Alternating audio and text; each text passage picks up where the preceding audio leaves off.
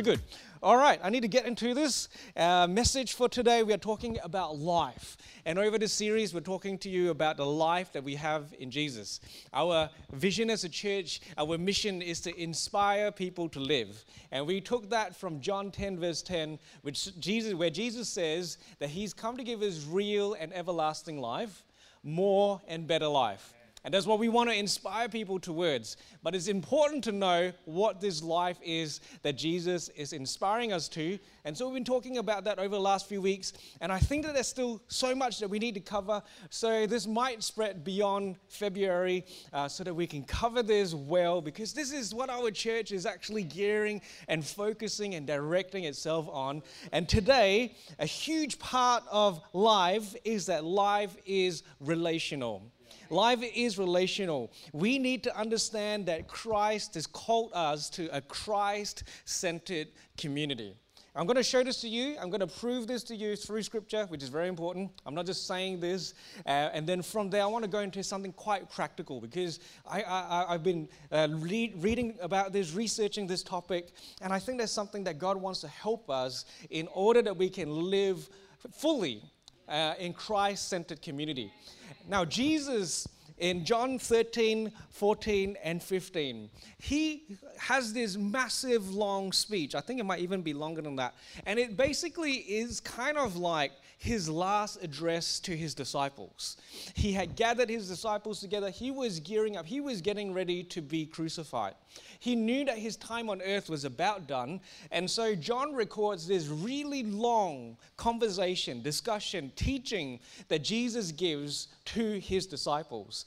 And in John 13, 34 to 35, Jesus says, A new command I give you love one another. As I've loved you, so you must love one another. By this, everyone will know that you are my disciples if you love one another. He says, Love one another three times in just a couple of verses. And we quite often, as Christians, we know that we're meant to love people. Jesus talks about loving people all the time. He says, Love your enemies. You know, he says to, to love uh, the, the children, the sick, the poor, the widows. He, he says to love everyone. But in this passage, remember what I just said Jesus had gathered his 12 disciples. He was having an intimate conversation with them, and he was eyeballing them, these specific people, and he said to them, Love one another. He was always teaching us to love one another, but in this context, he's saying to love the disciples. By this, the world will know that you are my disciples when there is this unity, when there is this love that we have for one another. We need to be very careful with this because the church is whole is marked by a love for the community but is hallmark is exclamation marked when a church is living in unity. There is no point loving the community and then the community go oh you guys are quite special and they come along to a church gathering and they go there's nothing different here. The way you treat each other is shocking the way you love one another tells me that you're just doing good deeds for the sake of doing good deeds. There is nothing different within the community. We need to be marked by a love for our community. We need to go to Curtin. We need to go to China. Maybe not we specifically. Matt can go to China. not this week, not for a little while. But we also need to, when we gather, have something different in here. Because by this shall all men know that you are my disciples when you have love for one another. When someone says, when a Christian, a Christ believing person says, I love Jesus, but I hate the church, there is something wrong there. Because Jesus refers to the church as his bride. How can we say that I love Jesus but hate his bride? If you came up to me and said, I like you, Nate, but I hate Beck, I say, You have no part with me. That is something that we need to understand that the bride is as important as the groom. And when we love one another, it is so important. Now, Jesus continues on in John 15, 9 to 13. In this same speech, he says, As the Father has loved me, so have I loved you.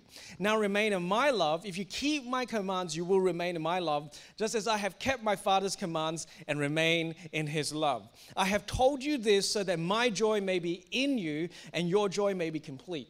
Jesus doesn't tell us to uh, follow his commandments just because he is this dictator.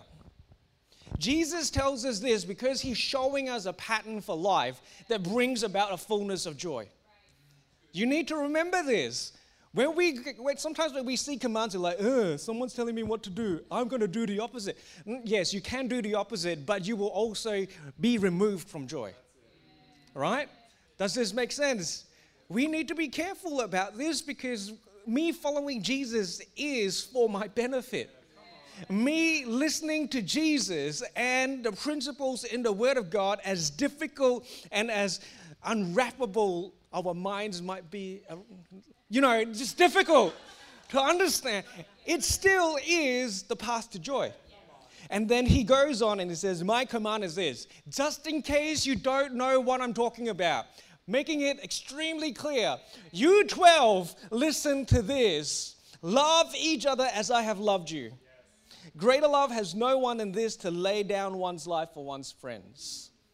Jesus was talking to his disciples, saying, You love one another, and this is the kind of love you need to have for one another. Die for one another. You know, sometimes we talk about dying for others and the community at large, and Yes, some people have been called to, to amazing self sacrificial lives like that. But are you willing to do it for your fellow disciple?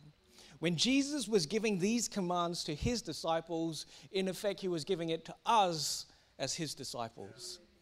How are you going loving one another in Christ centered community? Now, to give you more proof, if you need more proof, even though Jesus had said it so many times love one another, new command, love one another, love one another, love one another.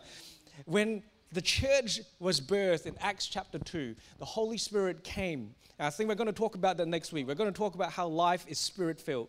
I'm really excited about that. I think that's going to be awesome.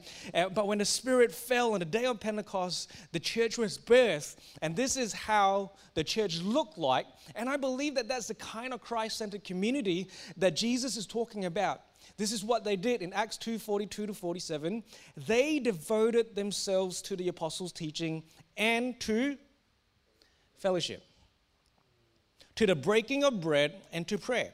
Everyone was filled at awe, the many wonders and signs performed by the apostles, the great things of God. But then they also, all the believers were together and had everything in common. There's this spiritual, but there's this physical, emotional, relational aspect. They sold property and possessions to give to anyone who had need. Every day they continued to meet together in the temple courts. They broke bread in their homes and ate together with glad and sincere hearts, praising God, enjoying and enjoying the favor of all the people. And the Lord added to their number daily those who were being saved. They had this big thing. They, they went to the synagogues, they went to the temple, they praised God, they saw signs and wonders, and they had meals together.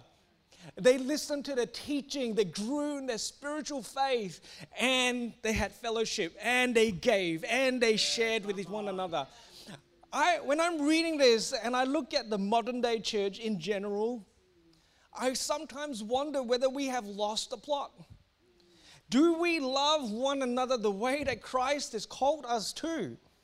Because the picture of it is given to us in Acts chapter 2. Now, the early church, as it grew and it became more complex, it was only a few chapters later that they started complaining about unfairness and all that kind of stuff. You can read about it when, the, when they were talking about the distribution of the bread in a few chapters. So it does tell us that this is not easy. We are meant to love one another. We are meant to help one another. And when the Spirit comes, it enables us to do that. But life happens. Community is difficult because community includes human interaction. Oh my gosh, I love people and I hate people. Same thing. When you want to be in community, one another is amazing and it's terrible. This week, we hear great reports of amazing things that are happening. And in the very same week, we hear about people that are being in absolute pain in their foot. and we need to be able to still love one another. I hear that camera. Now, just to be sure that you get that we are meant to live in Christ centered community, Amen. Paul writes to the church in Galatia, the church, not just the Galatians in general, but to the church in Galatia, and he instructs them in Galatians 6, verse 2 carry each other's burdens, and in this way you will fulfill the law of Christ. You know, sometimes it's so easy to say, I love God, I serve God when the fact is that God doesn't really need us. He doesn't need your money.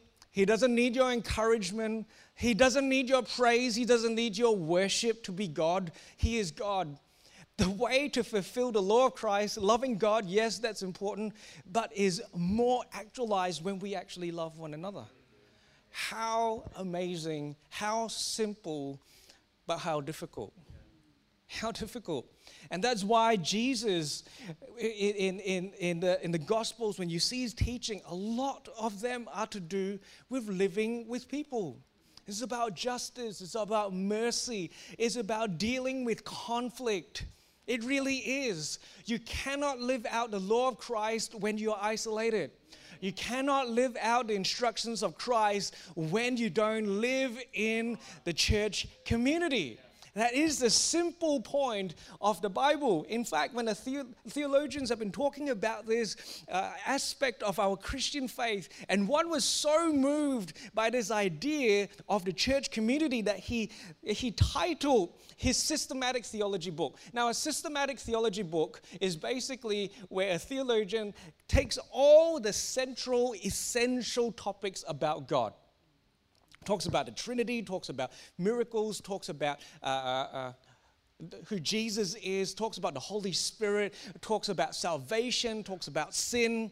And, and, and so, uh, I, like, I've got a couple of systematic theology books. One of them is literally titled Systematic Theology because it's a textbook. They don't get really creative. But one theologian that wrote a systematic theology book, which is being used as a textbook in our local colleges, by the way, it's titled Created for Community. When you look at that book, you don't think that's a systematic theology book. It says connecting Christian belief with Christian living. But that is one of the premier top systematic theology books. Why? Because the whole point of understanding God is understanding how to live with people. We have got to catch this. When we talk about second parenting as discipleship, this is not just a fancy new idea. This is about us trying to drill deep into understanding how to live as Christians. And that is what we're trying to do. Come this afternoon, it's going to be great. But this morning, I want to talk to you about how to do this, and in particular, one particular passage um, that Jesus talks about how to live in community. Because as I've said, we understand this, but actually doing it is a lot harder. Yeah? It's easy to love someone that is lovable. It's difficult to love someone who is being an absolute maggot. It's, I'm trying to find the right words because loving people is great, amazing, the most fulfilling thing I've ever done. Loving people is also the most difficult thing that will drive me to insanity. It's the same thing. Most of the world, all these helping professions, they are amazing people that are moved, that, are, that, that find meaning and purpose in helping others, but they're the ones that are also dropping off, getting burnt out. Why? Because helping people is difficult. Living with people is difficult, it's complex and is not straightforward. And so Jesus teaches us about this. I'm going to go into one particular passage and I'm going to unpack it with you. In Matthew 7 1 to 6, Jesus says, Do not judge, or you too will be judged. For in the same way you judge others, you will be judged. And with the same measure you use, it will be measured to you. Why do you look at the speck of sawdust in your brother's eye and pay no attention to the plank in your own eye? How can you say to your brother, Let me take the speck out of your eye, when all the time there is a plank in your own eye? You hypocrite. First, take the plank out of your own eye, and then you will see clearly to remove the speck from your brother's eye. Do not give dogs what is sacred. Do not throw your pearls to pigs. If you do, they may trample them under their feet and turn and tear you to pieces. Interesting last part for that. I just thought I'd throw that in there. That's in the Bible. Jesus said that. But it starts off, this passage that I'm using this morning, by saying, Do not judge. And quite often in, in, in our culture, in our world, we hear people say, Don't judge me. You're not allowed to judge me. And people say that uh, and specifically mean that Christians are not allowed to tell other people what is sinful and what is not. What is right and wrong, we're not allowed to judge other people. Now, that's the wrong context. Because Jesus tells us many times to use discernment to know what is right from wrong, right? And so that is judgment there. There is nothing against Scripture when you are understanding when something is sinful and when something is good. We have to understand that that's not the context. The context is in relationship. Because Jesus then goes on to say, uh, talk about the speck of sawdust and talk about the plank. Now, understand that in this passage, Jesus says that you will see clearly to remove the speck from your brother's eye. It's not saying that you're not allowed to take the speck out of someone else's eye. It's saying that you do it in a way that is not stupid. Let me, I've got these, I'm just going to use one plank at this point because I've only got one hand. Imagine this is a plank, right? And let's say it's in my eye, and I'm trying to help someone else out. Let me get that speck. Let me get that. Let, let me get that spec. Let, why are you why are you being so difficult? When we oh, when we don't remove the plank from our eye, we actually can't get close to people. That's actually what is happening. Now, I used to think about it this way, but I'm like, this is a lot more fun. I get to poke someone else's eye out. And so when we don't remove the plank from our eye, how can we actually get close to people? We are actually literally using these planks, holding people away from us. And this morning, I want to talk to you about three planks that I have discovered, primarily from my life. Psychology has helped me to uncover these things. These three planks are also known as cognitive errors. Is in our thinking, it's our way of perceiving. These perceptions are our judgments of other people. So you will see this as I talk to you about this. And these cognitive errors are social cognitive errors to do with relating. There are many of them. I want to bring three up this morning because these three I thought were like, wow. They really explain so many planks in my life, and I'm hoping that it helps you too. The first plank is this the illusion of transparency. Say it with me the illusion of transparency.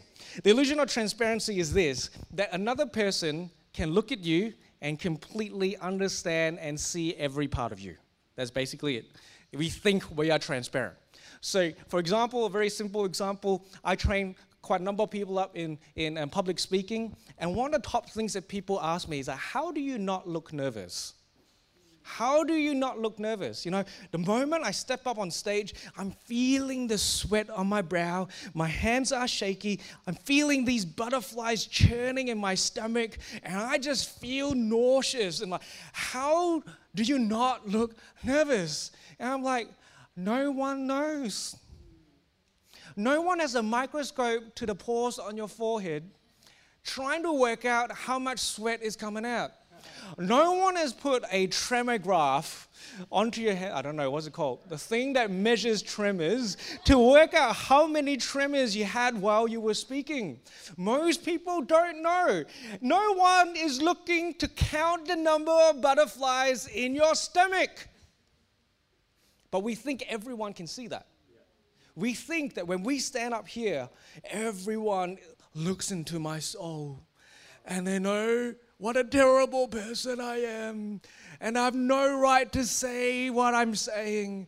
And we make these judgments because we think people can see everything about us. How does it affect us in relationship? I've got a story for you.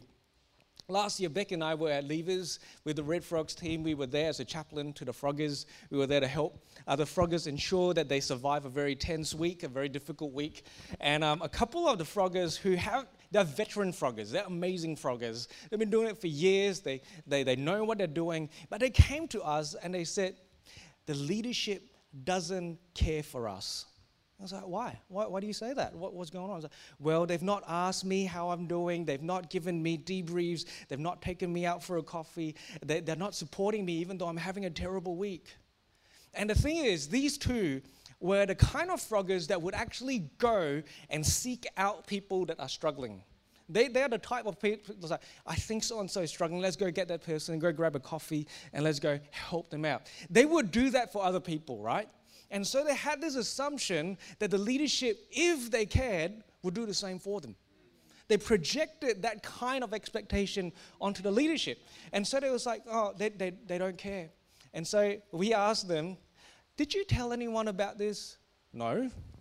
Did you tell any of the leaders that you're struggling? Not, not, not really, not in those words.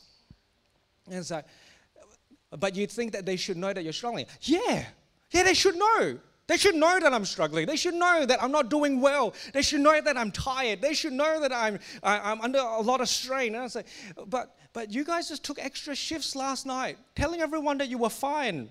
So how are they supposed to? Well, they're supposed, they're supposed to know. How many people do you know that think that everyone else is supposed to see every struggle and deficiency and then say, if you saw my pain and you didn't do anything about it, you don't care? The illusion of transparency shuts relationship down because you think and you expect others to act when they don't have the information to act. If you need help, you ask for help. I go see a psychologist once a month, once every six weeks. Why? Because I need help. Sometimes life is difficult. Sometimes there are things I need to talk. I say, I'm struggling. I have really had to learn how to do this. I learned that I subscribe to the illusion of transparency because it's easier for someone else to initiate and offer their care than for me to say, I'm actually not doing well. It's so much easier if for me just to pre- try to look as gloomy as possible and beg to say, Oh, what's happening, dear? Than for me to go up to Beck and say, I'm feeling really weak right now. We all want that they're there, but none of us want to go, I'm not, not okay. That's why our culture has picked up on this and say we need to create Are You OK Day because everyone's operating under the illusion of transparency and everyone's like, I'm doing okay, I've got a smile on my face. It's like, stop it. Be real, be open. James tells us in his epistle to share your sins with one another, to confess. What is his sins? It's your struggles. It is the most vulnerable part of you. You need to share it. You know, Beck and I have this rule in our family that if you have a need, you say it. I'm not going to guess it. Like, I've got three years of studying psychology. I've got another two years on top of that of studying counseling. I'm supposed to have built some kind of radar to understand people. Beck is the worst. I can't tell when she's doing okay or not. I don't know what she needs. And we've been married for seven years, dated for two years on top of that. We know each other, but I don't know when she's struggling. And if she doesn't tell me that she has a need, I don't know. And I just operate, when's dinner? oh my God. And then I get this like, you don't know the kind of date. No, Becca's has never done that. I just thought it'd be fun to pretend that she's an evil monster, but she's really the best. But we actually have this pact. We have this thing, we, we call it sighs. You know, that person's like, ah, ah. Oh, what's wrong? Uh, you don't spit it out, I'm moving on. I'm moving on. A plank that we have is the illusion of transparency. You can see me you can know me, and if you love me enough, you will ask about me. Stop it. We need to be open enough to say, I'm struggling and I'm in need. Right? The second plank is this The fundamental attribution error. The fundamental attribution error states that we are more likely to attribute our difficulties and shortcomings to an external source, but then we are likely to attribute someone else's actions to an internal personality issue. Okay? So let's say you are driving and you see someone else cut you off and driving like a lunatic. You will say, oh, that person's a lunatic. right? But when you're the lunatic driving like a drongo, you say, oh, I'm in an emergency. I'm late to something. Confess your sins right now. Be turn around and be saved. The fundamental attribution error. It's so easy.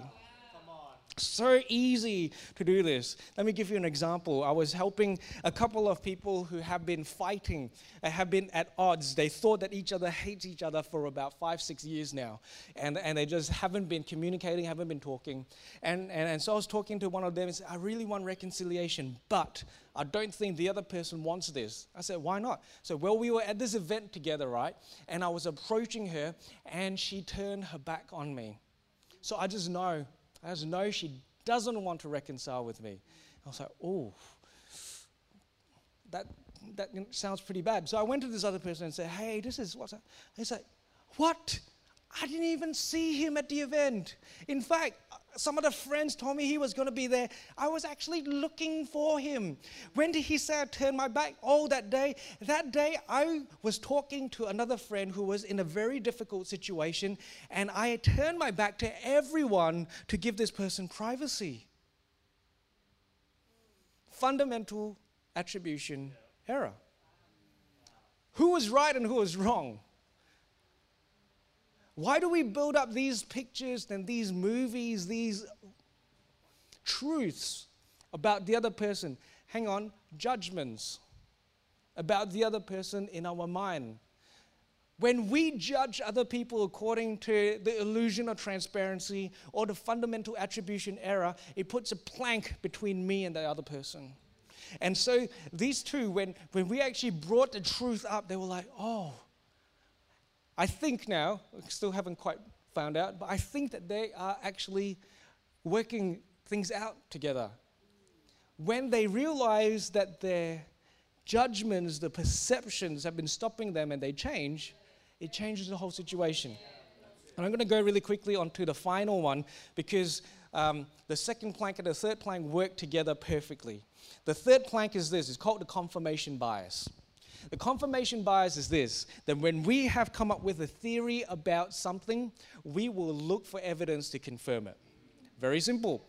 Um, we will always work to confirm our suspicions rather than to disconfirm, to discredit our suspicions. So when you have a suspicion about someone else, you will find ways to confirm it.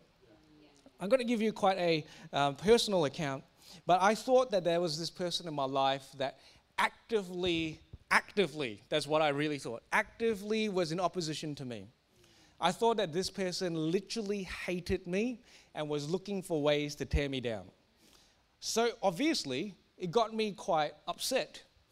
And, um, and I actually went to my counselor about this, my, my psych, and I was sharing the situation. And, and look, I, am a really, if I became a lawyer, I would be the best lawyer.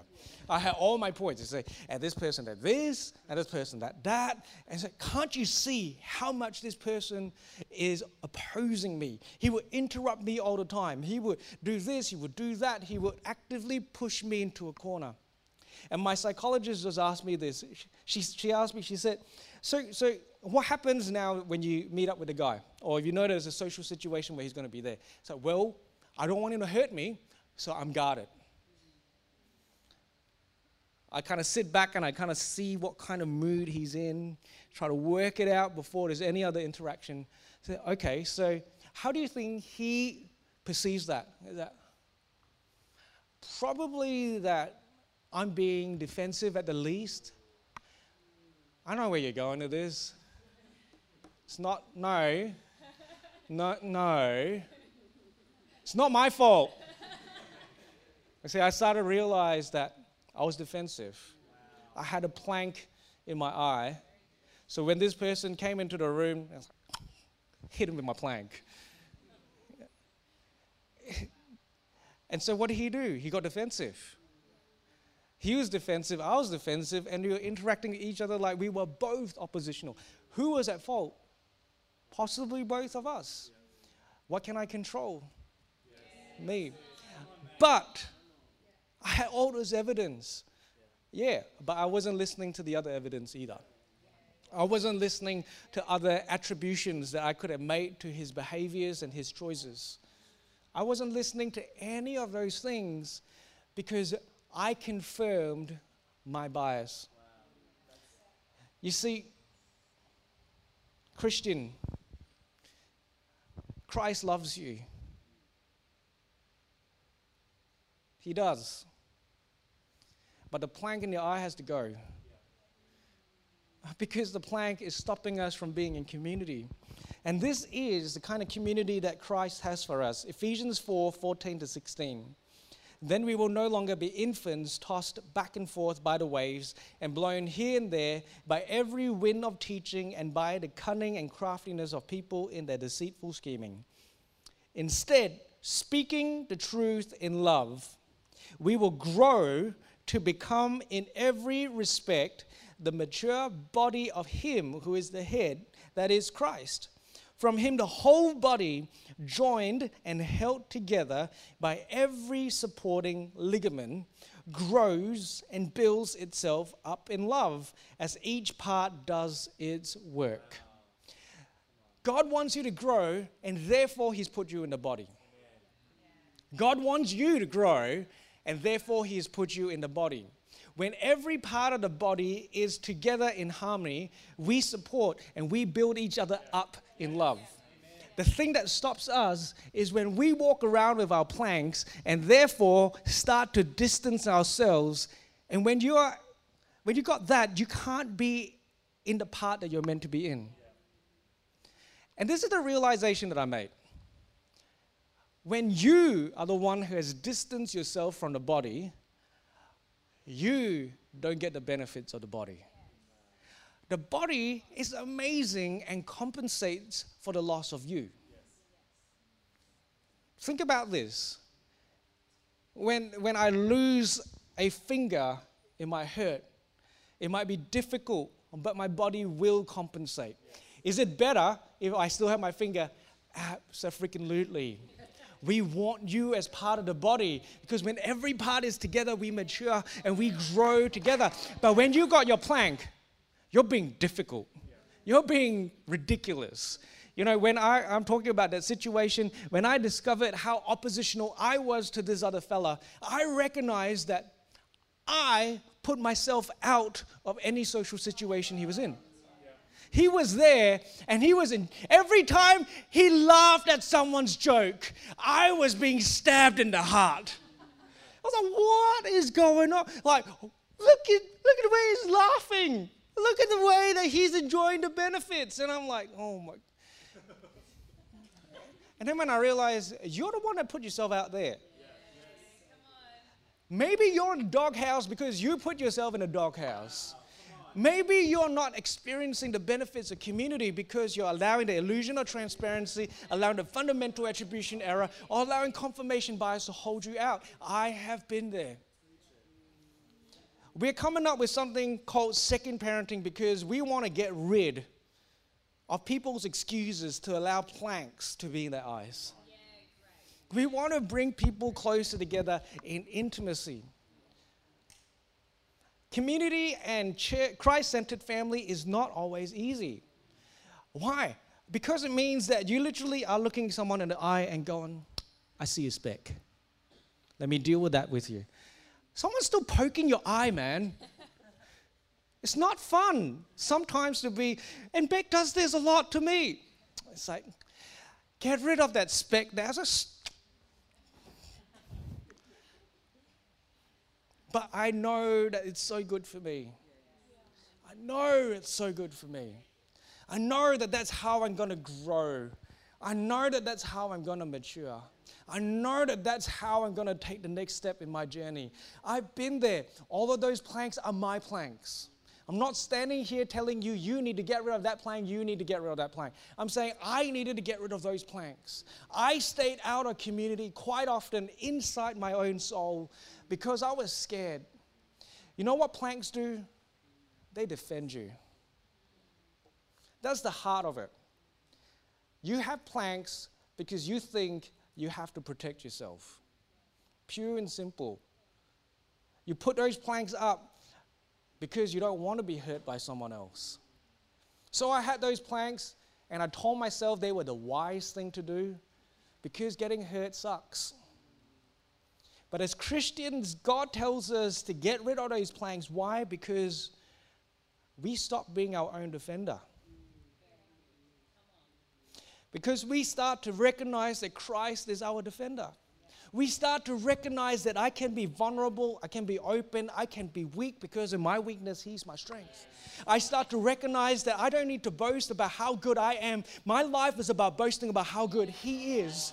I'm not about defending myself, I'm not about fighting for myself. I'm about being in my place, supporting and helping other people with plankless vision so that we can all grow up. I will subject myself to other people poking my eyes out in order to get rid of those specks that continue to cloud my vision and stop me from being in community. Lift has always been known. We get so many reports of, of people saying, hey, it's so warm, it's so friendly. And that's something we want to keep. And as I was thinking about it, I started to realize that the only way we keep this is that if we talk about how hard it is to sometimes be in community. And my prayer is that you learn this. This morning, as we are coming to a close, get the band up, please. I started to realize that the way that we treat one another is often how we treat God. I started to realize that the planks I had towards people are the planks that I had towards God. Why God calls us into community is because it reveals stuff that is in my soul. And so I carried the illusion of transparency with God. I carried fundamental attribution error with God. I carried the confirmation bias with God. When I was a younger Christian, I didn't think that God was that good and He was able to cater for my needs. And so I started to look after myself. And then when things went wrong, I was like, God knew I needed that. And then it confirmed in my heart, God, maybe He isn't that good. Living with God, we said that loving God is easy. Not always. When the situation that you are in doesn't turn out the way that you want, suddenly God isn't that good anymore, is He? When the situation that you are in turns out disastrous and you're hurt, you are feeling as though you're rejected or abandoned or, or broken, suddenly God doesn't look so gracious anymore, does He? And we hold these planks up in front of our eyes and we say, God, I'm holding you at arm's distance. I did that. There was a situation in my life that, that so wrecked my heart that I went to God said, I don't know if I can believe you anymore. I said that. I went that way because the situation had confirmed my suspicions that maybe God isn't as good or He isn't as sovereign as I thought He was. It took me a while to work things out that those were my perceptions and not the truth. We sang this morning, Your promise still stands. Great is your faithfulness. Great is your faithfulness. It was a pain for me to sing those words once in my life. And sometimes it still is when the situation doesn't work out the way that I want it to. Because when I'm trying to remember the truth, it means that I have to subject myself to that truth. And sometimes it's hard, but that's the only way we find true joy. So, this morning, if you're in a place where you're wanting to trust God, but you're struggling to trust God, if you're in a place where, where, where you've got these planks that are stopping you from coming close to God, if you're in a place where Jesus isn't your Lord and Savior because you don't know if you really trust Him, but you want to, can I invite you to say this prayer together with me? Every eye closed, every head bowed. Repeat after me Dear Jesus, I invite you into my life. Be my Lord and my Savior. I don't want to do life by myself. I want you in my life. Amen. We hope you've enjoyed this week's message. Follow us on Instagram at The Live Church or on Facebook at Live Church Perth. That will give you all the up to date information about what's happening in the life of our church. Thanks again for listening. God bless.